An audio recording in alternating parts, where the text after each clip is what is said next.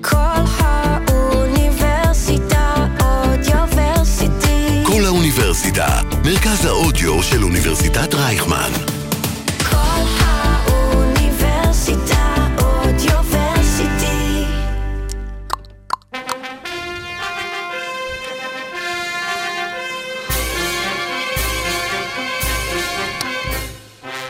אני ג'ה מורנט, בנם של אשר וטים מורנט, משים זו למען דור הכישרונות החדש שצומח בליגה, למען דור הכישרונות הבא של הילדים שעכשיו גדלים עליי, צופים ב highlights שלי ויורדים לחניה לחקות את המהלכים שלי, למען כל הרקדנים הגרועים באשר הם, ולתפארת פלייאוף 2022.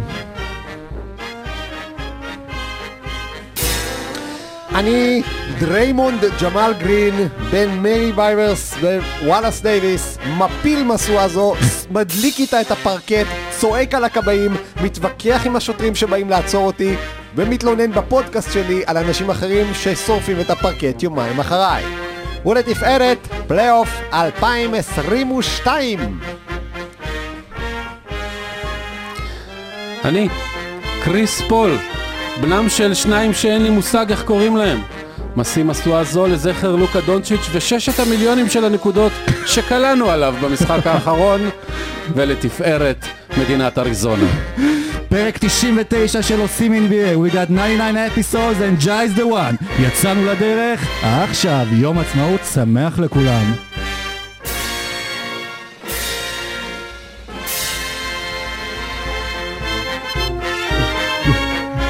זה ממשיך כי... זה-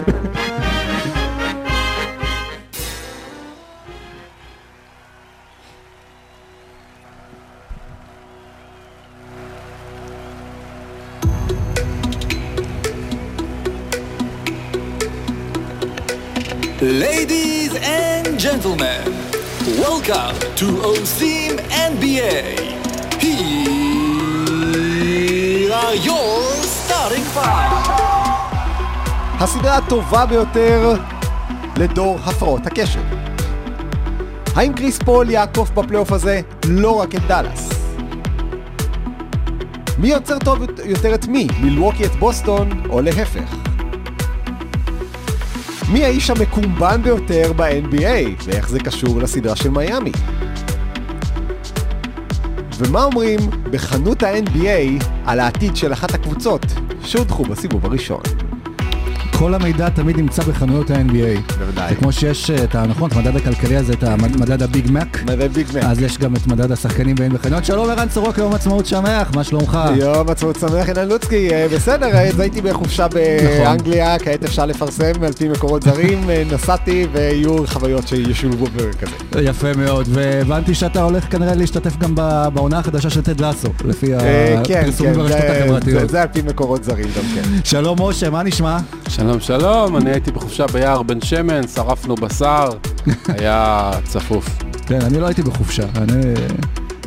אני מתכנן באמת חופשה ב- בסוף החודש. לוצקי never stops. כן, אולי, לגמר NBA. אם, יאפשר הזמנים. אנחנו אז יוצאים, אה, סדרו- הסדרות החצי גמר המזרח והמערב אה, יצאו לדרך, ואנחנו כאן בשביל אה, לדבר על מה שהיה בינתיים בשני המשחקים הראשונים. למזלנו, אנחנו מקליטים את הפרק הזה אחרי כל החגים עכשיו, אה, כי יכול להיות שהיינו מדברים אחרי משחק אחד אחרת, אז בואו נצא לדרך ונדבר באמת את מה שיש לנו להגיד.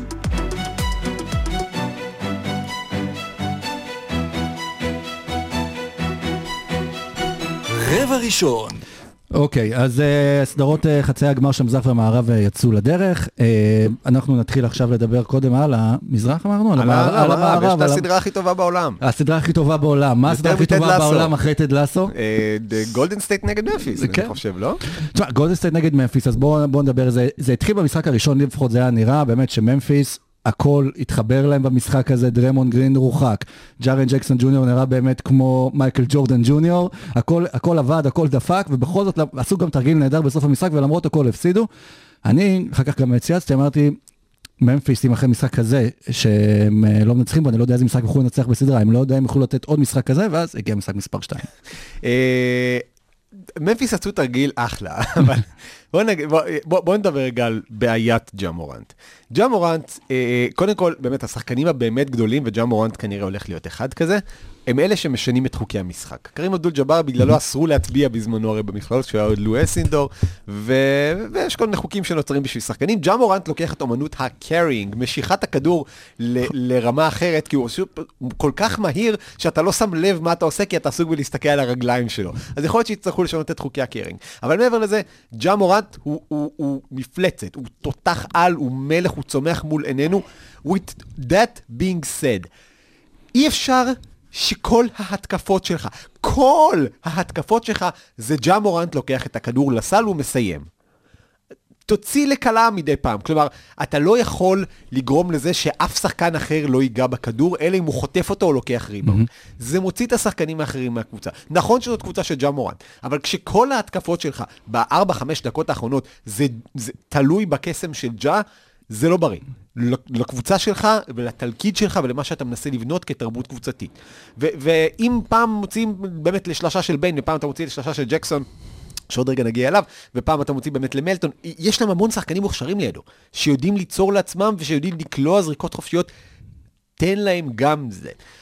ו- ו- ועכשיו אני אחזור לשבח את מורנט, כי, כי הקליעה לשלוש שלו הגיעה לסדרה הזאת. בכל הסדרה נגד אה, מינסוטה, אם אני זוכר נכון, היה לו 4 ארבע. מ-20, או 4 מ-21 מעבר לקשת. שני המשחקים הראשונים יש לו כבר תשע שלושות, וכשג'ה מורנט גם יכול לקלוע לשלוש, הוא שחקן עוד יותר מסוכן. אני כן רוצה לראות את מפיס קצת מגוונת יותר, אבל בואו נתחיל בזה. כרגע באמת ג'ה מתעלה לרמה הכי גבוהה שאפשר בפלייאוף הזה. אה, זה נכון, מה שאמרת הוא מאוד נכון. יש ג'ג'ה מדהים והכל וסבבה. יש אה, סכנה אמיתית שאתה רואה את המשחקים, זה שחס וחלילה ג'ה מורנט יהיה אה, יום אחד ראסל ווסטברוק. אתה יודע, זה כמו שיש את הסכנה, נדבר עליה אחרי זה, יש גם סכנה שלוקה יהיה ג'יימס הרדן. אסור, אסור להיות... קבורים בתוך קונספציה אחת, כי זה עבד נהדר במשחק מספר 2, אבל די הרבה באשמת גולדן סטייט ונדבר על זה, mm-hmm. וזה לא יכול לעבוד לנצח, כי קבוצות, בטח בפלייאוף, בטח בסדרות של שבעה משחקים, עושות התאמות, ואני לא מאמין שגולדן סטייט יעשו את כל הטעויות האפשריות במשחקים הבאים. לא יכול להיות שג'ה מורנט מאוד מאוד אוהב ללכת שמאלה, וכל פעם נותנים לו ללכת שמאלה.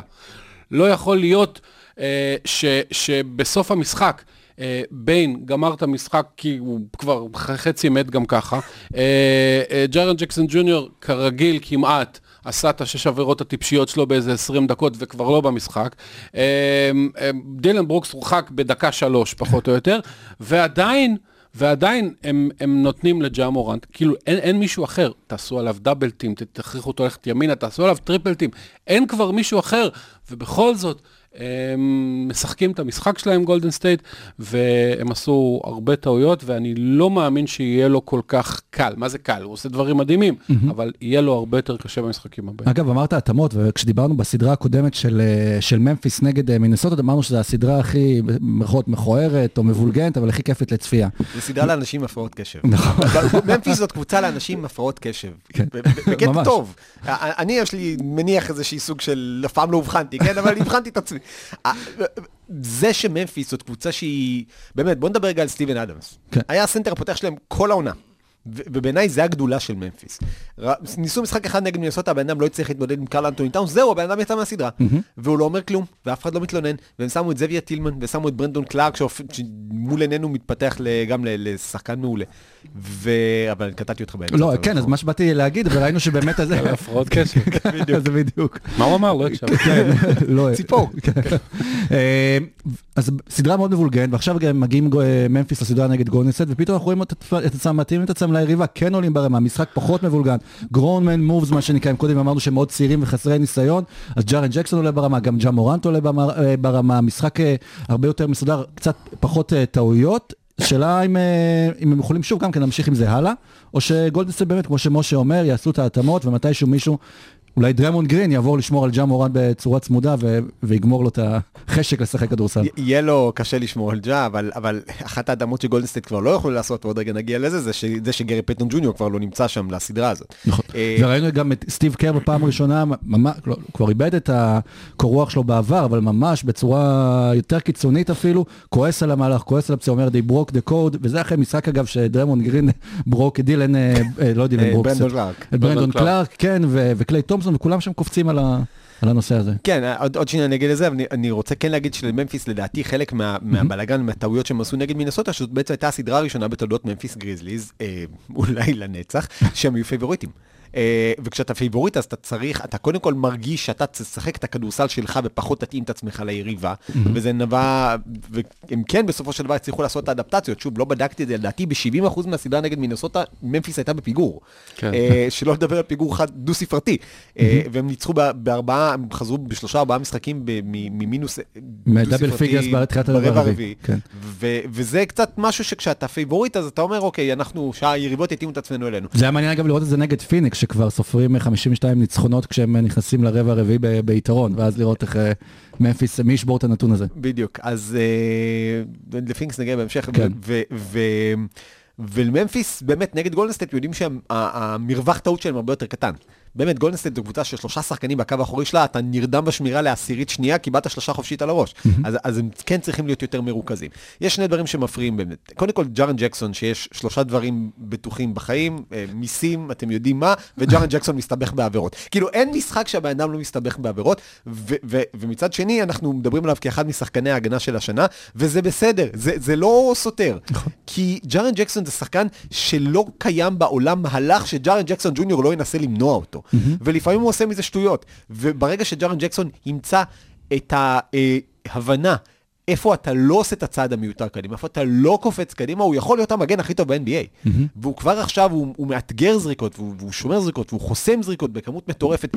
אם הבן אדם קצת ילמד א- א- איפה לשים את הגבול ולא לעשות את השטות הנוספת, באמת, התקרה של ממפיס עולה עוד יותר ממה שהיא כבר עכשיו. עכשיו בוא נדבר רגע על, על, על, על גרי פייטון ג'וניור.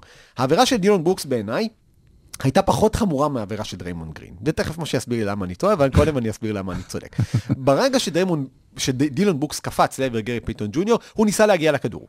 הוא ניסה לעשות שם chase down block.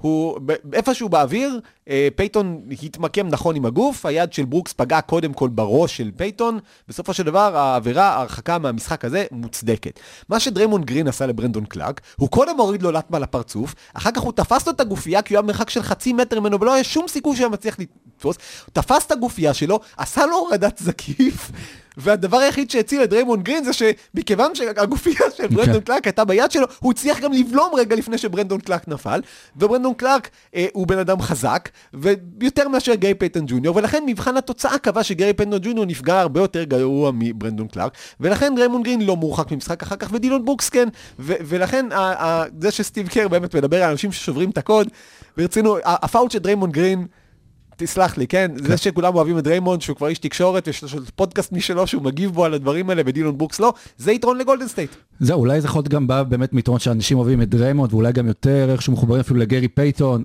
בגלל האבא, בגלל כאילו הפריצה שהוא עשה השנה, ופתאום שהוא עלה אל הכותרת. אני אגב שמעתי כמה אוהדי ממפיס, שיצא לי לפגוש גם אה, בטיול אה, עם, עם הכלב, ש, אה, שאמרו לי שהם דווקא מעדיפים שדילון ברוקס לא יהיה, וה- וההוכחה הייתה במשחק 2 בסוף, אה, שהם ניצחו בו. יש לי כלב, אני יוצא איתו להרבה טיולים בחיים שלי, לא פגשתי שם אוהד ממפיס. אה, אבל אתה לא גר בסדר, במקום הנכון. ב- בממפיס. אה, תראה, אני מסכים איתך שהעבירה של דריימונד גרין הייתה יותר מכוונת, אוקיי? יותר אה, צינית. יותר בא בכוונה בשביל לעצור בן אדם, לא כל כך עניין אותו איפה הכדור. מצד שני, העבירה של אה, דריימונד גרין הרבה פחות מסוכנת.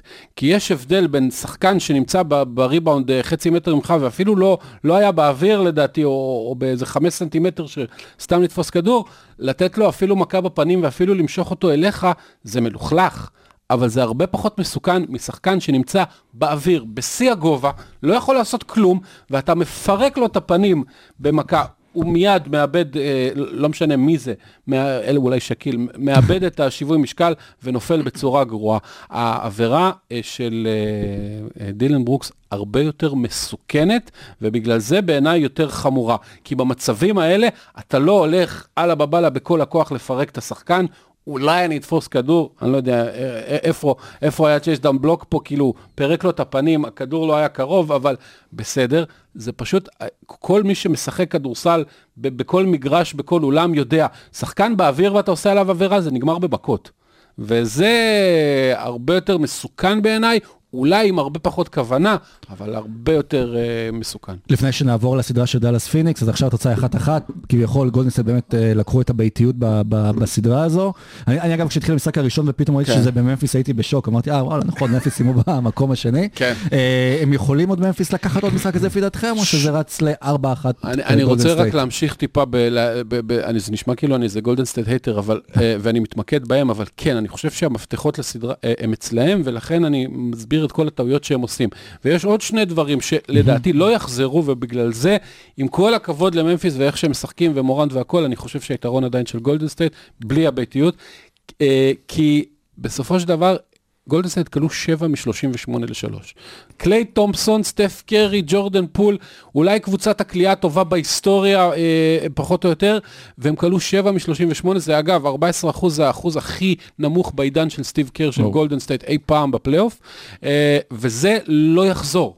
ו- ודבר שני, לא יכול להיות שפיניקס מספיק חכמה בשביל אה, לצוד את אה, לוקה, ומורנט שהוא לא מגן יותר טוב מלוקה, ונותן 47 נקודות בצד השני, והם מתייחסים אליו כאילו ממשיכים לשחק את ההתקפה היפה, את המושן ואת ה- כל הדברים האלה. לא, אתם רואים שבן אדם מפרק אתכם בצד השני, תגרמו לו לעבוד. גם אם זה לא יצליח כל מהלך, ש- שיתאמץ, ש- ש- ש- שיכאב לו, שיהיה לו קשה, שלא יהיה לו אנרגיה לעשות בצד השני מה שהוא עושה, אני חושב שהם יסיקו מסקנות. אני אגיד עוד משהו אחד על הדבר הזה, אני א', לא מסכים, כמו שדעתי ג'ה מורנט מתאמץ בהגנה הרבה יותר מלוקה ומחפה בכך על זה שיש לו חיסרון של סנטימטרים. הוא, נכון שהוא לפעמים picking spots, כלומר יש דברים שהוא מוותר עליהם מראש, ונכון שגולדן סטייט צריכים ללכת עליו יותר ל post-up ים. שמו אותו במבחנים כמו. שפיניקס שמים את לוקה. נכון. בוא נראה שיעשו עליו 15 possession ים רצופים, נראה כמה כוח יישאר לו. אגב, יכול להיות שהם יעשו את זה, ואז מורנט גם ימסור את הכדור ולא יעשה 15 התקפות רצופות. במאני טיים. אבל בעיניי עוד דבר אחד שאני כן. מבטיח מהדבר הזה, ובזה אני כן מסכים, דריימונד גרין, ג'ורדן פול נשדד. ג'ה באמת, ג'ה לא צריך להיות בשיחה של ה-MIP, וראינו שג'ה בעצמו, לדעתי הבן אדם הראשון אי פעם שנעלב מלקבל תואר אישי. ממש. אה, ג'ורדן פול, הקפיצה שהוא עושה בפלייאוף הזה היא פשוט פסיכית. במשחק אחת, אם לא ג'ורדן פול, זה נגמר 20 הפרש לממפיס, הבן אדם החזיק אותם במשחק ברבע הראשון, במחצית הראשונה. באמת, הקפיצה, הזינוק שלו, אני לא זוכר דבר כזה. להיות מספר 2 בגולדן סטייט, לפחות אה, כרגע בא- באופציות ההתקפיות, אחרי שיש לך כזה צוות מבוסס כמו ה Splash Brothers, זה- זה זה הקפיצה האמיתית. לגמרי. אה, טוב, אז הזכרת קצת את אה, לוקה ואת פיניקס, נעבור אליהם. אני זוכר שגם בצבא וגם אחר כך באזרחות שלחו אותי, כשהגעתי למקומות חדשים, ל on job training. כלומר, אמרו לי, לך פה, תקבל על זה כסף ותלמד. זה מרגיש לי מה שלוקה עכשיו עובד עם, אה, עובר עם קריס פול, שהוא ממש לומד מה זה point guard ולומד את רזי המקצוע. ולא ראיתי את לוקה, למרות שהוא קולע הרבה נקודות במשחקים, ושוב, זה לוקה שאנחנו כמעט מכירים, כל כך חסר אונים, כמו שאני רואה אותו בסדרה הזו. אה, אה, לוקה מדהים. אוקיי, בוא, בוא, זה, לוקה בשתי המשחקים האלה, כמו בסדרה נגד יוטה, הוא מדהים. בסדרה נגד יוטה הייתה לו עזרה. זאת אומרת, לפחות שתי משחקים הוא בכלל לא היה שם, והייתה לו עזרה. וג'יילן ברנסון, שהיה לו מעל 20 אה, pick and roll ים במשחק, בשני משחקים נגד פיניקס הוא רק על 12. ויכול להיות שזה בגלל שהכדור כל הזמן אצל לוקה ביד והוא מקבל את ההחלטות, אבל מצד שני, כנראה שאין ברירה, כי האחרים לא מתפקדים. אף אחד, אין אף אחד בדאלאס, חוץ מאיזה רבע אחד של מקסי שקלע חמש שלשות, אין אף אחד בדאלאס שמגיע לרמה של הסדרה הקודמת, לא ספיק של הווליום שלו. וזה אה, בעיה. זה בגלל של הרמה של השחקנים, או בגלל שיוטה פשוט הייתה כל כך חלשה ומפורקת ש... זה בגלל שה perimeter defense של יוטה וה perimeter defense של פיניקס זה כנראה הפכים, זה, זה, זה, וזה גם בגלל שזה קורה, כי מה לעשות שגם דינווידי וגם ג'יילן ברנסון וגם דווייט פאול וגם כולם הם שחקנים נחמדים מאוד, חלקם טובים אפילו, אבל הם לא כוכבים והם לא יכולים לשמור על היכולת הזאת לאורך זמן. לוקה היחיד שכן יכול, והוא עושה את זה, הוא עושה את זה, אבל פיניקס חסרי רחמים.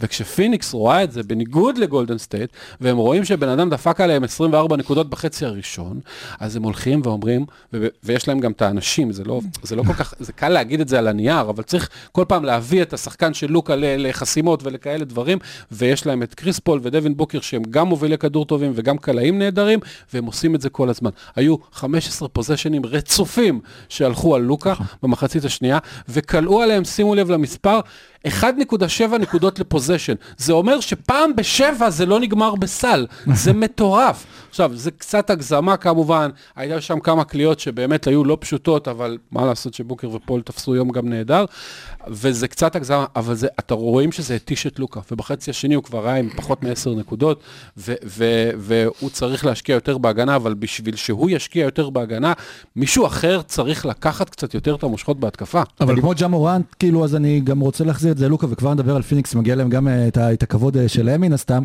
זה מרגיש באמת כאילו התקפות של דאלאס לאט לאט הופכות ללוקה, נכנס, מנסה להוציא, לא מצליח, עושה step-back וזורק אה, לשלוש וזהו. ופה זה נגמר. קודם כל בגלל מה שמשה אמר, נכון. אבל אני חושב שמול עינינו, משה אמר אה, אה, שלוקה הופך לג'יימס הרדן, אני הולך אה, צעד אחד גבוה, רחוק יותר, ויסלח לי feed Mavs, לו- לוקה דונצ'יץ' במשחק, במשחקים האלה בהגנה נראה כמו טרי יאנג.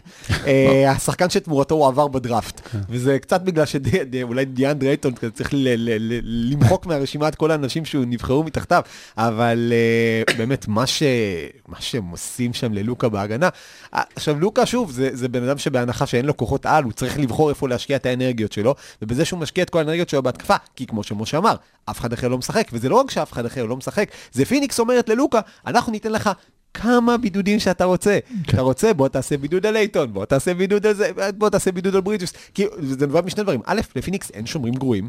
ב', פיניקס תחיה עם זה שלוקה יקלע אה, 30 ו-50 ו-70 נקודות, כי אף אחד אחר לא יכול לנצח אותם כשהוא לא נוגע בכדור. אז זה קצת בעיה, ואם אתה עומד 5 דקות ואתה לא נוגע בכדור, אז זה בעיה. וזה מה שפיניקס בחרה. ומבחינתם באמת, שלוקה יסיים את הדבר הזה עם 900 נקודות למשחק. אבל כדורסל, משחקי כדורסל הוא לא ינצח שם. ו...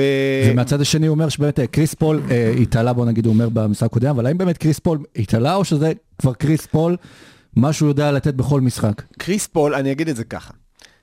בעיניי, חוץ ממג'יק ג'ונסון, הרכז השני הגדול ביותר ששחק כדורסל היה ג'ון סטוקטון. קריס פול, בעונות האחרונות, בעונה הזאת ספציפית, הוא הראשון שגורם לי להרהורי כפירה. מה שקריס פול עושה באמת, נכון, שוב, זה לא השומרים הכי גדולים שיש, אגב, ניו אורלינס יש כן שומרים טובים ששמרו עליו, לדאלאס בינתיים פחות. אה, מה שקריס פול עושה באמת, רמת השליטה שלו במשחק, הבן אדם היום בן 37, היום, מזל טוב, קריס פול.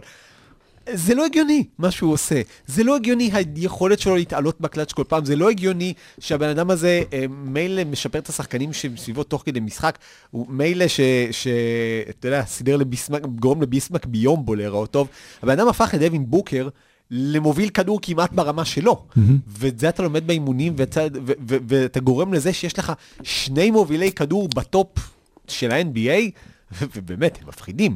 אתה רואה את את היכולת שלו לאלתר, וזה גם גורם לזה שברגע שבוקר מוריד ממנו את רוב הלחץ, הוא משאיר לו את הרבע הרביעי, וברבע הרביעי באמת, אתה, נביא את הנתונים שלו אחר כך בהמשך, אבל זה משהו לא הגיוני. ובמטוטלת של הפייבוריטית אה, כל פעם לזכות ב- באליפות ה-NBA, אז כרגע פיניקס אה, בצד ה- בצד החיובי, הם בצד הקבוצה העליון. הכי טובה בליגה כל העונה, בעיניי מעולם לא ירדו מהמקום הראשון. איזה מטוטלת. זה, לא, באמת, מטוטלת, איזה זה מטוטלת. שלא מתנדנדת. אגב, כל- אם קריס פול ימשיך לעשות מה שהוא עושה, ואגב, היה במשחק מול ניו אורלינס, הוא קלע 14 מ-14 במשחק אחד, בלי אף layup.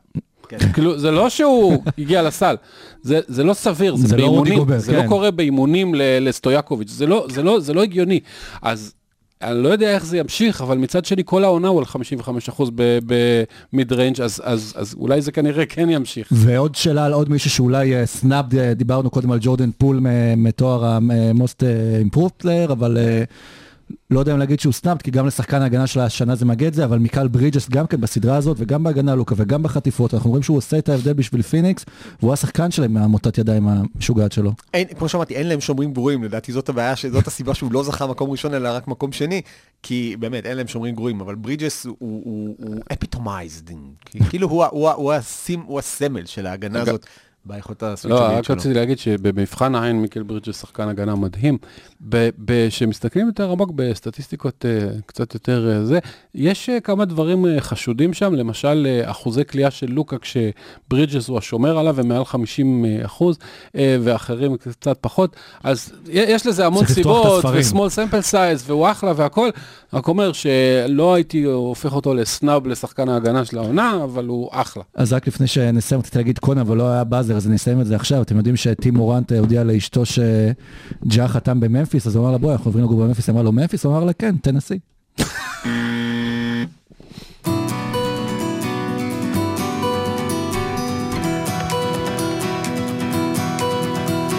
רבע שני אנחנו שומרים על אחדות בין מזרח ומערב ועוברים עכשיו אה, לסדרת המזרח ונתחיל עם הסדרה היותר מעניינת אה, במזרח שזה בין מילווקי לבוסטון. גם כן התחילה עם הרבה סימני שאלה לאן הסדרה הזו יכולה ללכת אחרי שהבנו שקריס מידלטון פצוע לכל אורך הסדרה ואולי גם לפיינלס אה, במידה ויעברו של, ה, של המזרח. ואז בא יאניס במשחק הראשון ו, ומראה חבר'ה אני השחקן הכי טוב בעולם אני האלוף never underestimate heart of a champion שולט במשחק בצורה טוטאלית בוסטון מיירטת שלשות, אני נותן ככה את הכותרות, כמו שמלאכי חזקיה לפני שמתחילים אה, זה. אה, זה נראה לו טוב, ופתאום עולים במשחק השני, בלי מרקוס סמארט, אה, השומר הכי טוב שלהם. בוסטון נראית אחרת לגמרי, והסדרה עומדת באחת אחת, ולא נראה לי שלמישהו יש מושג איך זה הולך להסתיים. אני חושב שאנחנו משחק שזה יהיה יותר דומה למשחק 2 מאשר משחק 1. במשחק 1 באמת זה... אני לא האמינתי שאני אגיע למצב הזה, אבל שאפו ענק למייק בודנולזר. כי הבן אדם לפני שנה, האוהדים של מילווקי פשוט פחדו מכל משחק מכריע שבודנולזר הגיע אליו, כי בודנולזר היה בן אדם שהיה עושה מקובע בטירוף.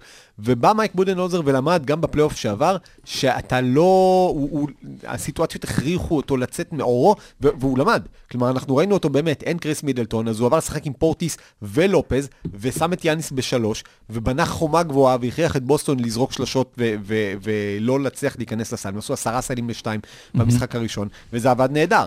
ואז באו בוסטון, במשחק השני באמת שיחקו את הכדורסל של בוסטון, כי, כי אמר את זה גם יודוקה, אין לי בעיה לזרוק 50 שלשות, אבל זה איך השלשות האלה. ואם פעם למייק דנטוני את פילוסופיית 7 seconds or less, אז בבוסטון הרבה פעמים זה דווקא 7 seconds or more. כלומר, אל תיקחו את הזריקה הראשונה שההגנה נותנת לכם, כי זה, כי, כי זה, זה קצת, צריכים שהכדור יהיה חם, mm-hmm. שהרבה ידיים ייגעו בכדור, אם דיברנו על ממפיס, דיברנו על לוקה, שלא מניעים כדור, אז בבוסטון זה שכל הידיים נוגעות בכדור, זה שההגנה אה, אה, של היריבה צריכה כל הזמן לחפש את עצמה, ולחפש חורים, ולחפש פקיעים, ולהבין איפה צריך לסתום את זה, זה עושה שני דברים. א', זה גורם לזה שכל השחקנים של בוסטון מעורבים במשחק, ב', זה גורם לזה שמילווקי מתעייפת. ואז למילווקי, כשהיא כבר לוקחת ריבאונד, יש פחות את הכוח ל...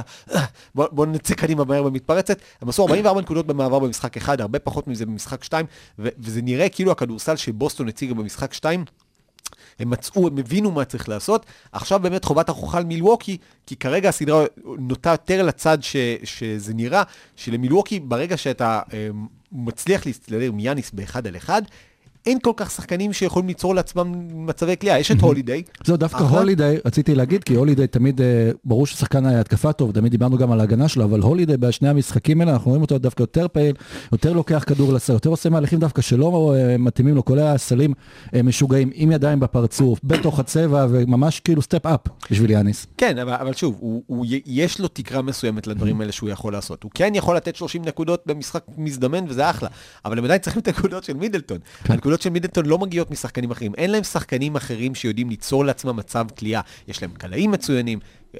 קונטון, בוא נגיד חמש פעמים במשחק הוא יוצר לעצמו מצב כליאה ושלוש מהן קולע אותו, זה אחלה. זה לא משהו שהוא סוסטיינבילי לטווח ארוך.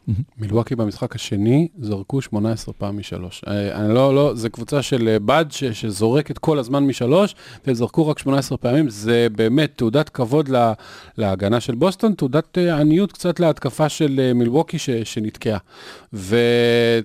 ובוסטון עשו שינויים מטורפים במשחק הראשון. אמר אה, סורוקה שהם היו על עשרה סלי שדה משתיים כן. אה, במשחק הראשון, וכמעט אף אחד או אחד מהם היה רק מחוץ לצבע בכלל, ובמשחק השני הם באו והם היו על ארבע משבע בזריקות לשתיים מחוץ לצבע ברבע הראשון, לא בכל המשחק, ברבע הראשון. אמרו, אוקיי, זה מה שאתם נותנים לנו? ניקח. ו- ובצד השני, נכון, לא היה את סמארט, אבל uh, הם כאילו הציגו uh, לעולם uh, על במה הגדולה את uh, גרנט וויליאמס. וגרנט וויליאמס, uh, הוא קטן מיאניס בחצי ראש לפחות, אבל הוא כל כך חזק וחכם שהוא הצליח להסתדר פחות או יותר, ובצד השני זה שחקן שהיה סטטיסטיקה שלו בקולג', הוא זרק 103 פעמים לשלוש עם 29 אחוז קליעה. אבל, אבל היה לו מעל 80 אחוז מהעונשין, אז אמרו, אוקיי, יש שם משהו. ובא, והוא נכנס לליגה, לא, לא יודע, בטח אה, איידו זוכר שהוא נכנס לליגה, אה, אה, הוא התחיל עם 24 החטאות רצופות מהשלוש. ככה, לאורך הרבה משחקים, כן, כי הוא בכל זאת שיחק כמה דקות, אבל לא, אוהדי בוסטון התחילו לספור מתי גרנט וויליאמס יקלע את השלושה הראשונה. ובעונה השנייה שלו בליגה הוא כבר היה על 36 אחוז לשלוש, והעונה הוא כבר מעל 40 אחוז לשלוש. אז אם יש לך מישהו כל כך חזק וחכם, שגם קולע לשלוש וגם מוסר טוב, אז אולי יש לך איזה סוג של דריימונד גרין עם קליעה, או משהו כזה, כמובן שזה באמת ה-high high high ceiling, אבל זה אולי לא יהיה שם, אבל, אה, אבל אם זה קרוב, זה מספיק בשביל הם שלו. הם עשו טייטום בראון ו- ו- וגרנט וויליאמס במשחק השני ביחד 17 מ-29 ל-3. זה אחוז שהוא מטורף. הפתיחה הייתה אבל של בוסטון בעיקר חזקה, יכול להיות שאולי זה מה שהם צריכים, שוב, לפתוח ברבע ראשון אה, עוצמתי כזה, הם היה כמה- איזה 14-2 הם נראה לי פתחו את את המשחק עצמו. 18-3. שמונה משהו כזה בשביל אה, ליצור את המרווח או את הפער הזה. אני לא חושב שיש קבוצה שאומרת בואו נעלה ניתן רבע כן. ראשון חלש וכאילו נסתדר כן. אחר כך, אבל אה, זה באמת הייתה הצהרת כוונות מאוד מרשימה, וכמו שמשה אמר, זה החצי מרחק. מה שהופך את פיניקס וכנראה בוסטון, לקבוצות הכי טובות אה, בליגה כרגע, בכושר הכי טוב בליגה, זה ששתי הקבוצות האלה הן לא מפחדות מחצי מרחק. בוסטון במשחק הראשון, כמו שאמר משה, פחדה מהחצי מרחק. טייטום הוא קלע מצוין מחצי מרחק. בראון הוא קצת streaky מהטווח הזה, אבל ביום שהיה לו 25 נקודות חצי ראשון, אה, באמת, כשהקליעות מחצי מרחק נכנסות לבוסטון, תארזו את הזה, תלכו הביתה, תתכוננו למשחק הבא, זה לא יעבוד. וברגע שבוסטון הפסיקו לפחד מהחצי מרחק והתחילו לקבל את זה בברכה, אז מילווקי, קבוצה שהפילוסופיה שלה זה למנוע ממך אה, את הזריקות בצבע, לתת לך קונטסטד בזריקות שלוש, ונסתדר עם כל השאר, אז כשהם לא מסתדרים עם כל השאר, אז הם לא מסתדרים. ומי השחקן השלישי לפני שנעבור לסדרה הבאה במילווקי, שאולי כן אנחנו כבר רואים שהוא מתחיל להתעלות, או שהוא זה שצריך להתעלות, כדי לעזור לאנש וג'וולידי, כי לבד הם לא יכולים לנצח את בוסטון. אני... זה היה בובי פורטיס זה במשחק הראשון. זהו, היה אמור להיות בובי ואם פורטיס. בובי פורטיס הוא התשובה, אתה שואל את השאלות הלא נכונות כנראה. אז זה סבבה. אז בואו בוא נדבר על מיאמי אה, בסדרה שלה נגד פילדלפיה. גם כן, הלכנו לפני שידענו שאמביט פצוע, ולפני כן ידענו שהולכת להיות סדרה צמודה. ברגע שהבנו שאמביט בחוץ, לפחות משחק 1-2, וכרגע מודיעים שגם משחק 3 הוא יהיה בחוץ, למרות שזה עוד יכול, אה, זה- ווז' אמר שאולי זה עוד ישתנה. אה, כל האודס וכל ההימורים הלכו משמעותית לכיוון של מיאמי, של סוויפ אולי, אולי 4-1, וזה היה ככה בינתיים בשתי המשחקים אה, הראשונים, וחבל על אמביד. כן, זה גם, אה, הידיעות שמגיעות לגבי אמביד, הן ממש מטרידות. זה נראה כמו, אתה יודע, אה, PR של בית לוינשטיין כזה. אתמול הוא פעם ראשונה הצליח להסתכל בטלפון. לא באמת, זו ידיעה אמיתית שהייתה, הוא הצליח להסתכל בטלפון פעם ראשונה בלי כאב ראש. זה לא, הפי.אר של לא, בן לא. סימון, זה הפי.אר של בן סימון, זה עדיין עובד על ה... לא, לא מגבילים לו את הזמן מסכים? זהו, זה הפ- אבל זה ה- זה ה-PR של ראול חימנס, אתה מצפה שמישהו, שיגידו, "אה, אה, הוא כבר, אם תיתנו לו יד, הוא כבר לוחץ אותה. זה- זה זה די- מטריד. זה הייתה טעות של דוק ששיחק אותו ב-30... אתה חושב? אתה חושב? אתה חושב? שארבע דקות לא. לסיום, 30 הפרש, זה טעות להשאיר את השחקן כי הכי טוב שלך, שהוא גם במקרה פציע כבר שבע עונות רצופות? כי דוק אמר שזה לא נעים, כי הקבוצה השנייה לא הורידה את השחקנים, אז זה לא מקובל. אז בסדר. עכשיו שוב, זה פציעה, זה באמת, זה פציעה של חוסר מזל, לא של עומס, אוקיי? אבל עדיין, 30 הפרש, ארבע דקות לסיום. אתה גם ככה כולם יורדים עליך שאתה לא יודע לתפקד ב- בזה.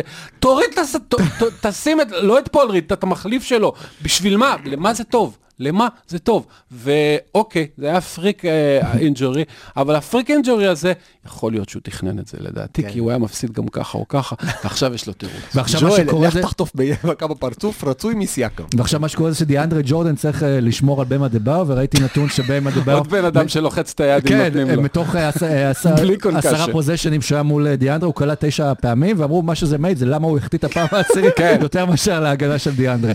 פיל, יש להם מה לעשות בסדרה הזו? לא. עכשיו אתה. קיירי. אירווינג כן. וקווין דורנט. לברון ג'יימס ואנטוני דייוויס, ועכשיו ג'יימס הרדן. כל האנשים האלה כנראה בחרו במודע שדיאנדרה ג'ורדן ישחק איתם בקבוצה. דיאנדרה ג'ורדן, פעם אמר דיוויד סטרן, אה, זה זכר צדיק לברכה, אמר באיזשהו אחד מהמשא ומתן, I know where the bodies are, אני יודע איפה, כאילו, הוא אמר כזה ברמה של, של לא, שאני לא אתחיל לדבר על מה שיש מאחורי הקלעים. דעתי לדיאנדרה ג'ורדן יש בבית מחסן של חומרים על כל הכוכבים ב-NBA, והוא פשוט... כל פעם נותנים לו ג'וב בקבוצה כדי שזה... דיאנדרה ג'ורדן יכול לעשות שני דברים.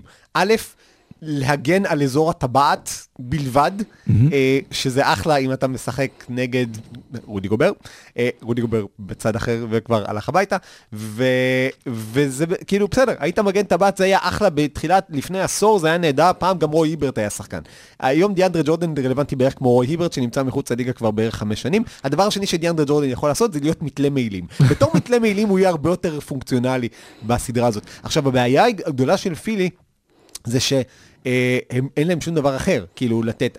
הדרך היחידה שלהם זה באמת, כמו שדיברנו על מאמנים שעושים אדפטציה, לנסות לשחק five out. לגרום לזה שתשחק עם טובייס האריס סנטר, אני אתן לך רעיון אחר. מטיס טייבול, שחקן ההגנה הכי טוב שלהם כנראה, אה, אולי אחרי אמביד, לא זורק. בואו תשחקו, תנסו לשים את מטיס טייבול ב dunker spot. תנסו לעשות הרכב נמוך שמטיס טייבול סנטר, הוא לא הרבה יותר נמוך מבאם אדבאיו. יש לו מוטת ידיים שמגיעה מפה עד מלבורן. הזכרת את מטיס, באמת רציתי לשאול עליו, יש הצדקה לשחקן כזה, כי אנחנו תמיד מדברים על הגבוה החדש, שיודע לעשות מלא תפקידים, והרכז שיודע לעשות מלא תפקידים, וגם לקחת ולהיות פורוורד, ולהיות גארד, ולהיות זה.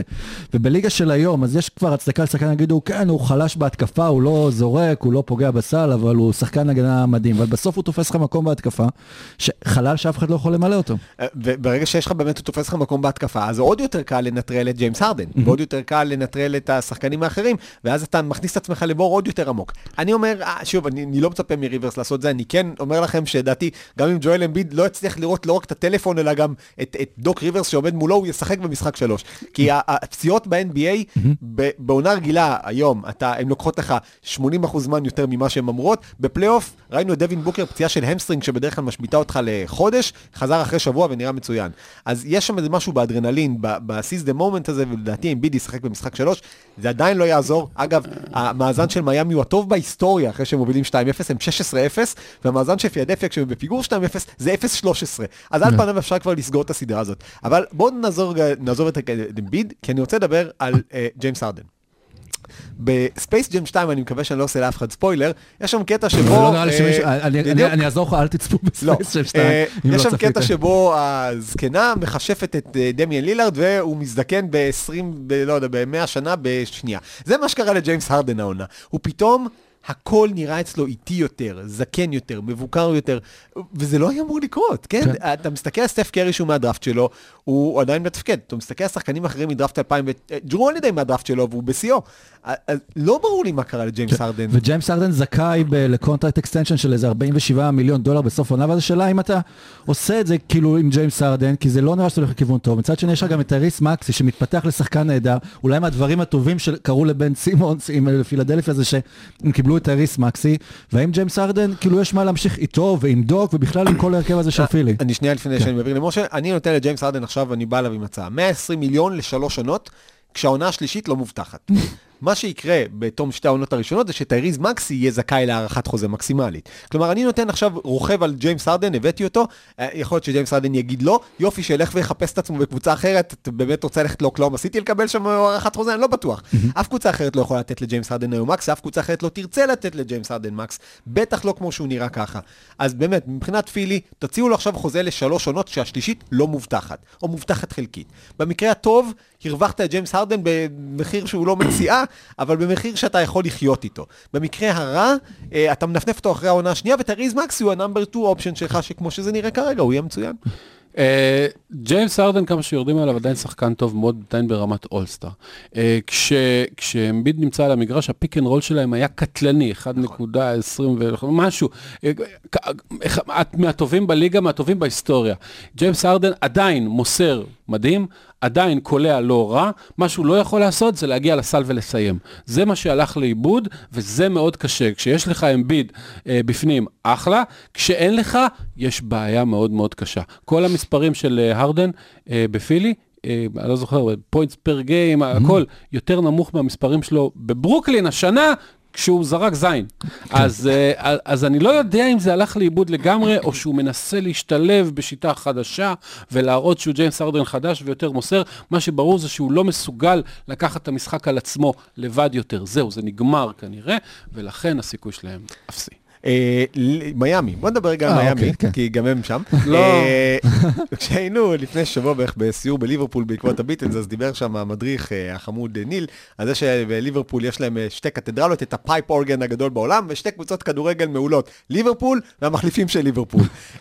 כרגע יש שתי קבוצות כדורסל ממש מעולות בפלורידה, מיאמי והמחליפים של מיאמי. ויקטור אולדיפו למה זה... אברטון פיתחו את המאמן שהוא לא הולך לזכות בצ'מפיונס ליג? כן. כן.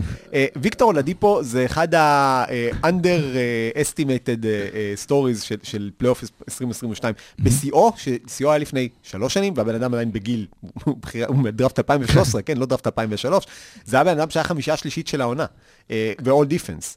all defense. אה, אז כרגע זה הנשק הסודי פה של מיאמי, אה, וכרגע שתי הקבוצות הכי טובות בפלורידה זה החמישייה הראשונה של מיאמי והחמישייה השנייה של מיאמי, שיש בה את השחקן השישי של העונה, וחוץ מזה יש בה את ויקטור אולדיפו. אה, דנקן רובינסון יצא מהרוטציה, מקס סטרוס עושה דנקן רובינסון נכון. יותר טוב וגם שומר, וויקטור אולדיפו עולה שם מהספסל, וכאילו באמת, יש להם רוטציית גארדים מטורפת. והדבר הזה לבד, אולדיפו חוזר לכושר טוב, אפילו לא לכושר שיא, להיות 70% אולדיפו, 80% אולדיפו, זה לבד יכול להביא למיאמי אה, אה, גמר. ודוגמה לזה אגב ראינו. במשחק הראשון גם שקייל לאורי בכלל לא שיחק ועדיין הם הסתדרו בלי הגארד הפותח שלהם. כן, כן. רק, באמת. אה. אה, וינסנט. רק הערה אחרונה לסדרה הזאת, אה, היה ברור שמיאמי הולך להיות ה matchup הכי גרוע שיש לג'יימס הרדן, כי במיאמי יש את מועדוני החשפנות הכי טובים בארצות הברית, ומלא מלא chicken wings. נתון ברבע. ורבע. הנתונים שיעשו לכם שכל. אה, אולי. אז, אה, אז אם אנחנו כבר מדברים על הסדרה של פילי ו- ומיאמי, אז נתחיל עם הנתון הראשון בהקשר הזה, אז קבלו נתון. ג'יימס ארדן משחק בפילדלפיה יותר דקות למשחק מאשר שיחק בברוקלין, אבל בממוצעים למשחק יש לו פחות נקודות, פחות ריבאונדים, פחות חטיפות, פחות חסימות, פחות ניסיונות זריקה לסל ופחות אחוזי שדה. והנה עוד נתון, ג'יימס הרדן מדורג רק במקום הרביעי ברשימת קלעי הסיקסרס בפלייאוף. עם 18.8 נקודות למשחק, אמביד מוביל עם 26, טייריס מקסי עם 22.6 וטובייס האריס שלישי עם 19.4. קבלו נתון, השחקן השישי הטרי של העונה, טיילר הירו, קלע העונה מהספסל 20.2 נקודות למשחק, הנתון הרביעי בטיבו בהיסטוריה. וקבלו עוד נתון, הבוסטון סלטיקס זרקו כבר 93 שלשות בשני המשחקים הראשונים אה, בחצי גמר המזרח ועומדים בינתיים על 40 אחוזי הצלחה. ואם כבר סלטיקס, אז ג'ייסון טייטום קבלו נתון, מדורג במקום השני בהיסטוריה עם הכי הרבה נקודות פלייאוף במצטבר לפני גיל 23, יש לו 925 כאלה. במקום הראשון זה קובי בריינט, עם 1264 נקודות אחרי שהספיק לשחק ב-66 משחקי פלייאוף עד הגיל הזה, ושליש מהם הוא בכלל עלה מהספסל. רק שלושה שחקנים בהיסטוריה קלעו 45 נקודות ומעלה בשני משחקי פלייאוף לפני שהגיעו ל-23, לברון ג'יימס, קובי בריינט וג'ה מוראנט, שרחוק משחק אחד באמת בשביל להיות ג'ה is one. אז קבלו עוד נתון על ג'ה, ג'ה מוראנט גם הוביל את הפלייאוף עם הכי הרבה נקודות בקלאץ', יש לו כבר 42 כאלה והוא קולע אותם גם ב-52 אחוזים מהשדה. והנה עוד נתון ג'ה, יש לו כבר 81 נקודות בחצי גמר המערב, לסטף וקליי יש 78 ביחד. כן, ממש. זהו, לא, עוד נתון? כן, סתם. יש לך. אה, תודה שהשארתם לי את הנתון על קריס פול האחרון, ה point god קריס פול, מי שפעם אח שלי אמר שגארי פייטון יותר טוב ממנו לא נשכח ולא נסלח. אה, חוגג היום, היום, ממש היום, יום הולדת 37 וקולע בפלייאוף 58% מהשדה, ו-61% במחצית שנייה, 64% ברבע הרביעי ו-71% ברגעי הקלאץ'. אני אתפוס את סימי רגב ואישר, זה טוב? זה טוב. זה טוב. אוקיי, זה הנתונים, נמשיך לרבע הבא.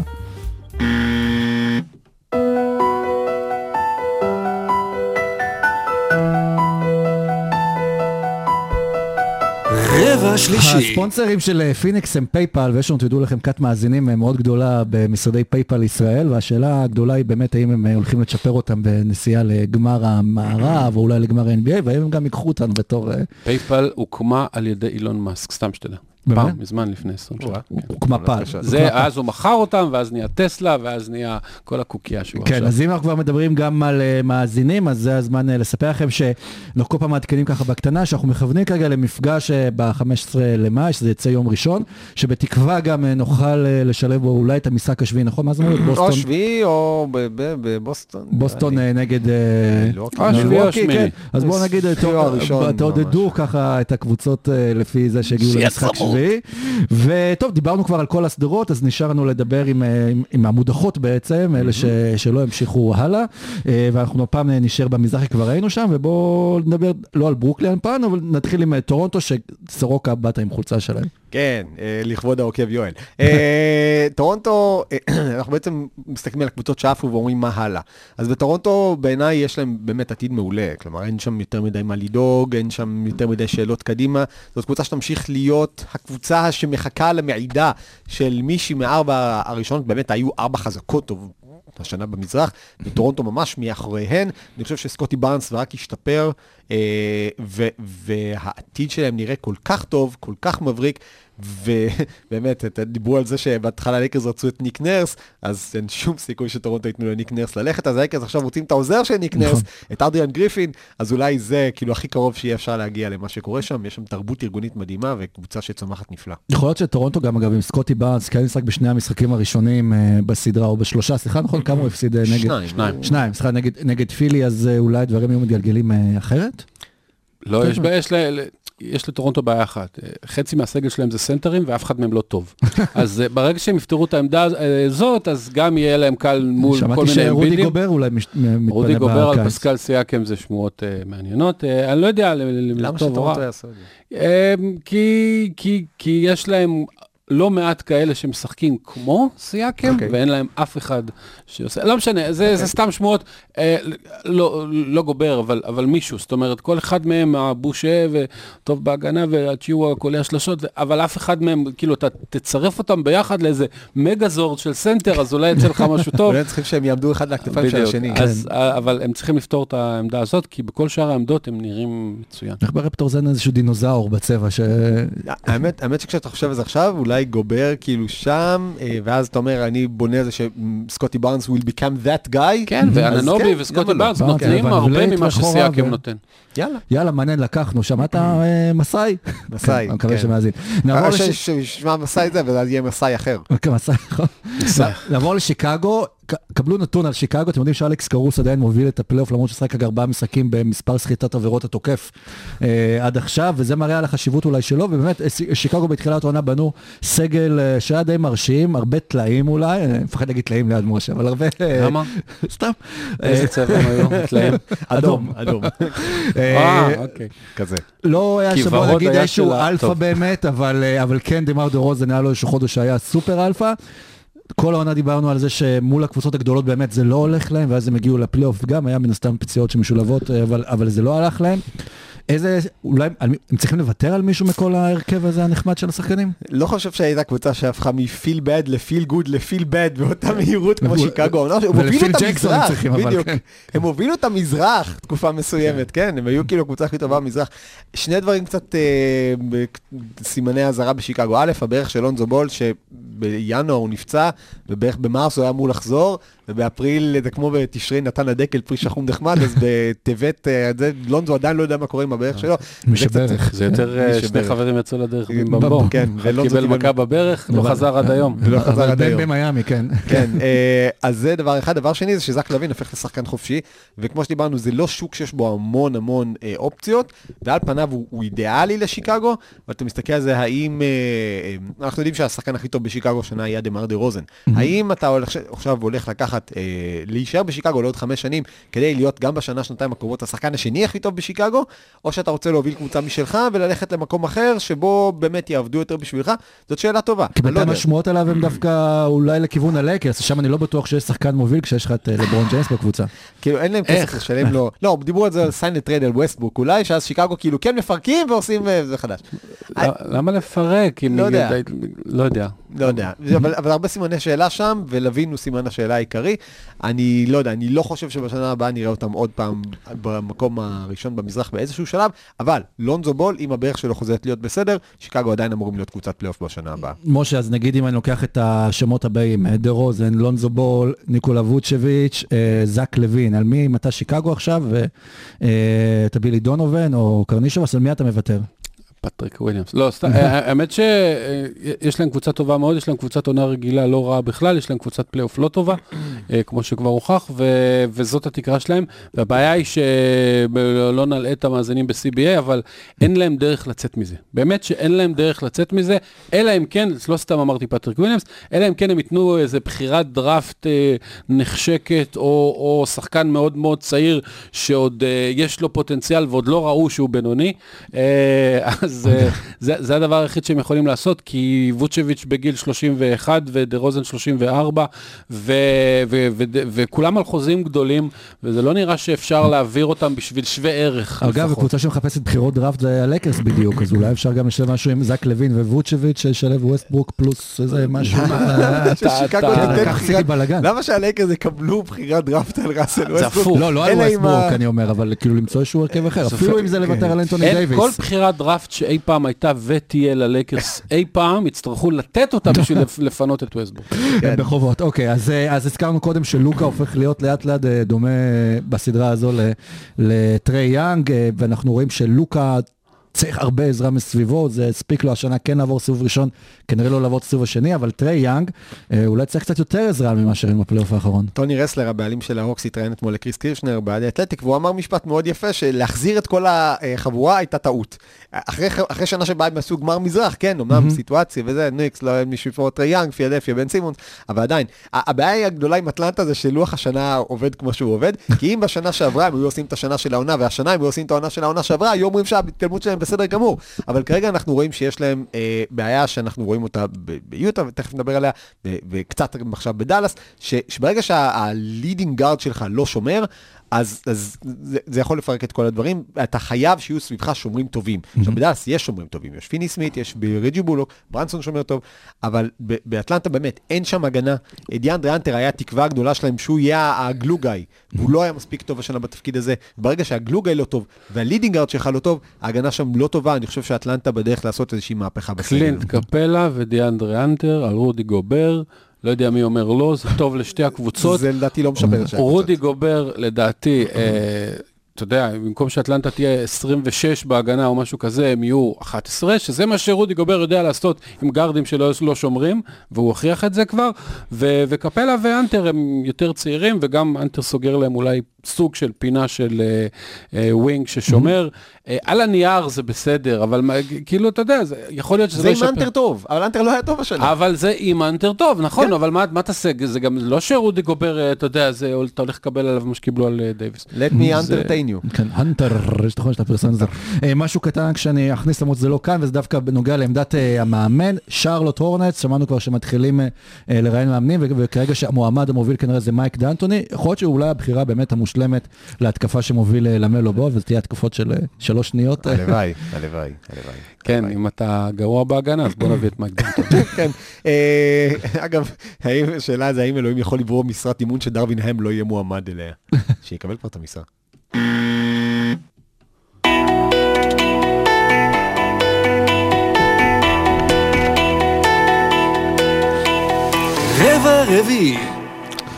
יכול להיות שבמערב אפילו יותר מעניין מה שהולך אה, להיות, כולם דיברו השנה על המזרח, שהוא אה, היכולו, היכולת, הרמה, הקבוצות שלנו הרבה יותר גבוהות מהמערב, אבל בינתיים המערב ככה ישב בשקט, ספג את הביקורת, אה, וכנראה המערב אולי בעונה הבאה הולך, הולך להחזיר את כוחו, בואו נראה, בואו נתחיל עם מינוסוטה, שדיברנו עליה, קבוצה צעירה, אה, בלי הרבה ניסיון, ראינו את הסדרה נגד ממפיס, אה, וגם בפליין, כאילו שהם קבוצה עם הרבה פוטנציאל. יכול להיות אבל שעכשיו מתחילים להבין, ש... או שכבר הבינו את זה, שהמספר אחד שלהם זה כבר לא קארל אנטוני טאונס, זה מספר אחד שלהם, והשחקן שצריכים לבנות סביבו זה אנטוני אדוארדס, ומה זה אומר על עתידו של קארל טאונס, והאם הוא מוכן להיות בכלל מספר שתיים בקבוצה הזו. במקום שקרל אנטוני טאונס יסתכל על זה כי לוקחים ממני את מספר אחת, קרל אנטוני טאונס צריך להסתכל על זה כי אני, אין לי את האישיות להיות מספר אחת, אבל אני יכול להיות מספר שתיים, אחד הכי טובים שהיו ב-NBA.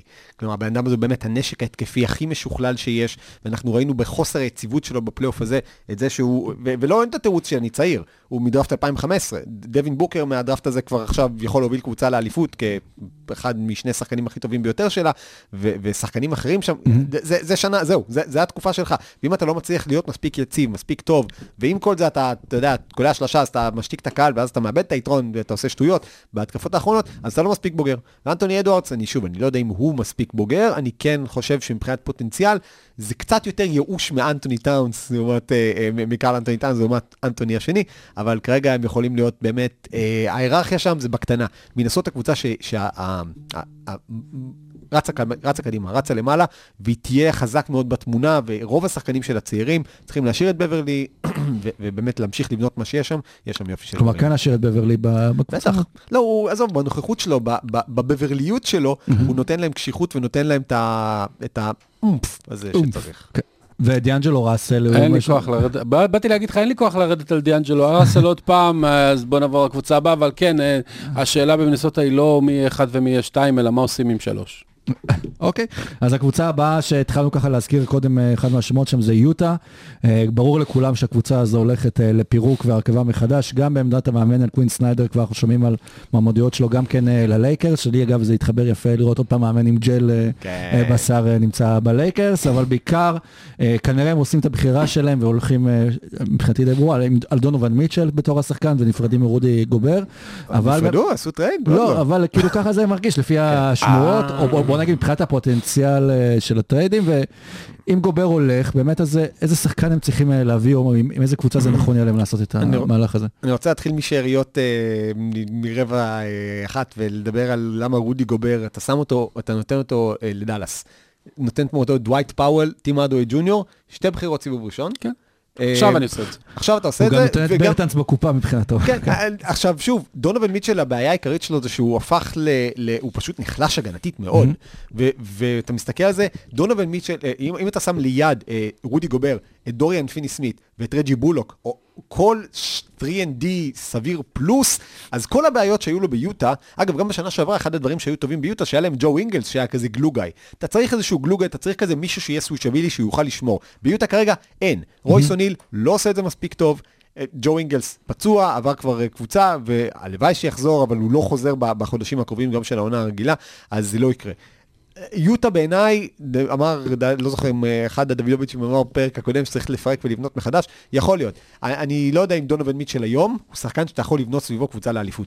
ב- ב- הוא נראה ככה לפני שנתיים-שלוש, הירידה באינטנסיביות ההגנתית שלו מטרידה, מדאיגה, ו- וזה כאילו קצת אה, להסיט את כל האש לכיוון גובר, גם בגלל שהוא אמריקאי, והוא לא. אבל אולי זה גם עניין של מוטיבציה, חוסר חשק בגלל איפה. שיוצא לך, אולי בגלל היחסים שלו ביחד עם רודי גובר, שמאז הקורונה פשוט מאוד עלו על סרטון. אם המוטיבציה שלך להשאיר, להפקיר את השחקן הכי טוב שלך לבד בצבע, גוברת על המוטיבציה שלך לנצח במשחקי כדורסל, mister, אתה בבעיה.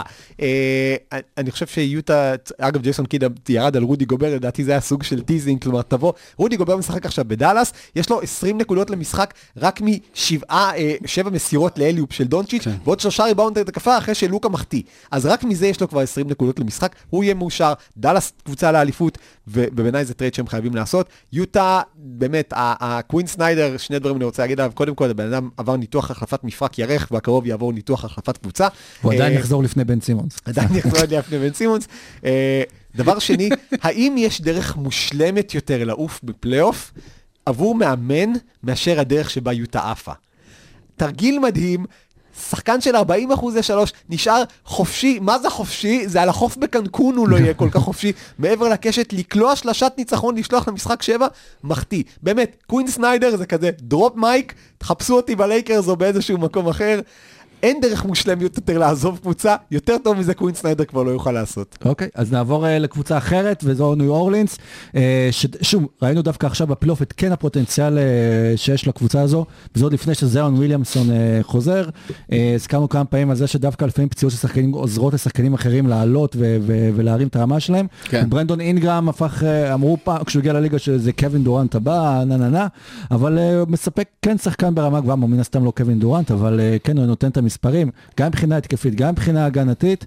אה, והשאלה עכשיו, שוב, אם יש עוד משהו שצריך לעצב מסביב, או פשוט לחכות לזאיון ולראות איך שזה עובד. זיון צריך להסתכל על הקבוצה, איך שהיא שיחקה בפלייאוף, וגם אפילו עד לפני הפלייאוף קצת, ולראות את אה, ברנדן אינגרום, ולראות אה, את סי.ג'יי מקולום, ולראות את ההתפתחות של הרב ג'ונס ואלברדו, איך שלא קוראים לו.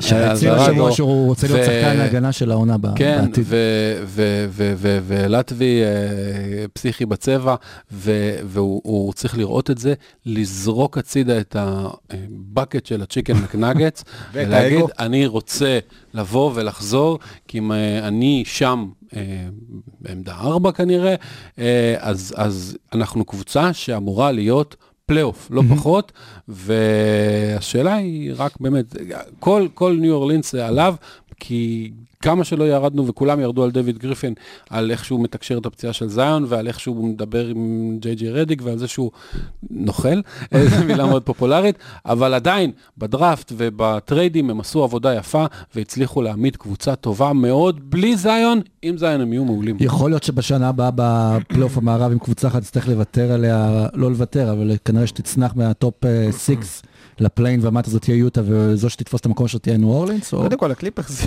אה, נכון, יש קוואי. לנארד אמור לחזור, כן. פול ג'ורג' בריא, אה, קובינגטון חתם הבוקר לשנתיים נוספות, יש להם כאילו באמת הגנה, אני לא יודע מי יכול לקלוע נגדם אם כולם בריאים, השאלה כמובן זה אם כולם בריאים, אבל אם כולם בריאים הם יהיו בפלייאוף, הלייקרס, לא יודע, אולי גם יהיו בפלייאוף.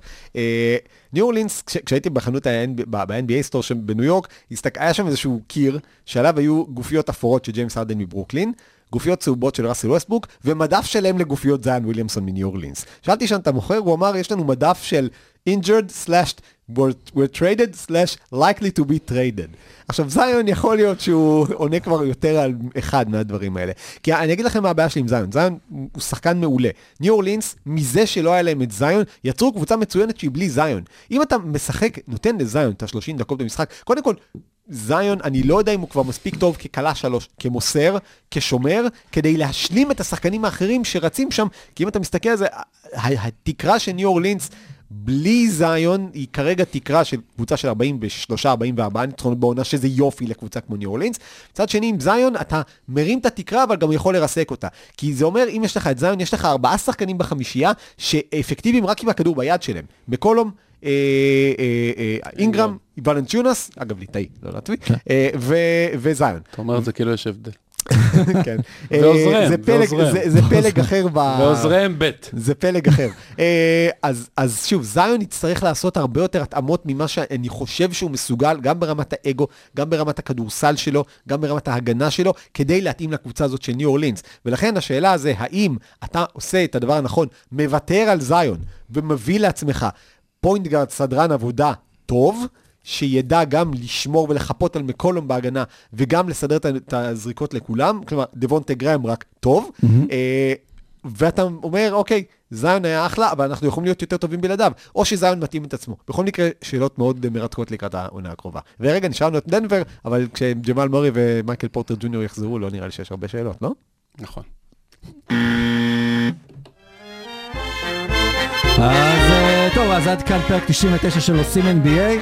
בפעם השבוע הבא אנחנו נפגוש, נהיה בפרק 100, אמרתי כבר שאנחנו ב-100 פרקים, הזמן טס אה, כשנהנים, אז אה, נארגן איזושהי חגיגה מיוחדת. תודה רבה ערן סורוקה. תודה רבה, אילן לוצקי, לתפארת. פרק 99. תשע. אה, אנחנו נתראה בפרק 100 ונמשיך לעדכן אתכם גם כן על המפגש ונמשיך לעדכן אתכם על הפלייאוף, בטוויטר, ברשתות החברתיות ובכל מקום. תודה שהייתם איתנו, נתראה בשבוע הבא. ביי.